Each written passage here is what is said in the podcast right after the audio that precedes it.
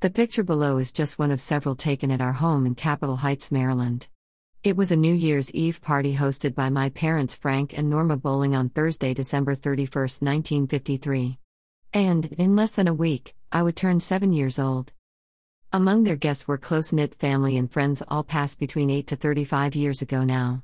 They were Barbara, 1933 to 1984, and Tommy Waring, 1923 to 1981, Dolores, 1930 to 2008, and Luther Stambaugh, 1923 to 2000, Tootie, 1923 to 1991, and Brad Dixon, 1929 to 1981, Harold Buster Morgan, 1928 to 1991, and others I couldn't identify, and, of course, my parents Frank, now 87, and Norma 88. The ending of the year 1953. America is in its post World War II boom. Note the homemade decorations of crepe and construction paper. Dad, with the help from his father, Jesse Bowling, 1902 to 1978, and his uncle Richard T. Dick Bowling, 1915 to 1982, finished off the rec room in a house that was built by my grandfathers and uncles in 1948.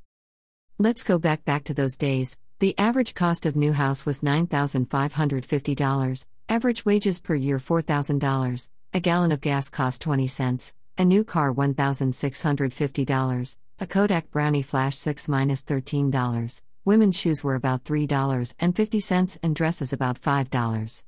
A teacher's average salary was $4,254, above average wage per year scale, and a pound of round steak was 90 cents.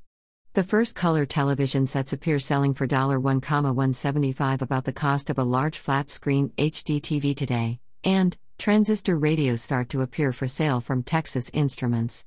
And, on those TVs, we were watching The Lone Ranger, Adventures of Rin Tin Tin, and Dragnet, nothing too objectionable there.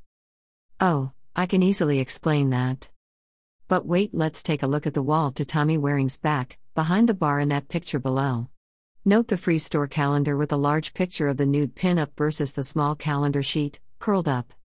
I confronted Dad about this picture just today and he said glibly, Oh, I can easily explain that. And, I raised my right eyebrow to give him a look of Are you sure about this? Because I'm not so sure you can.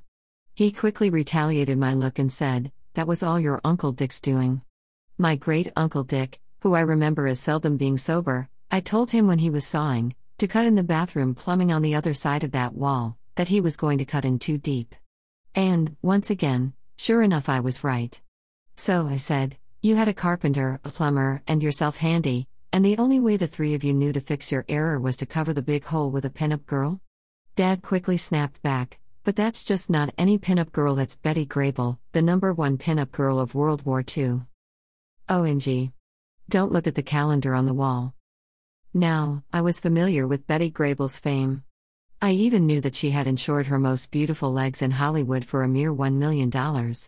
But, I thought she only did bathing suit shots that focused on her glamorous legs. So, I went once again to the web and searched Betty Grable, pinup pictures, pinup calendars, and could find not a one of a nude Betty Grable.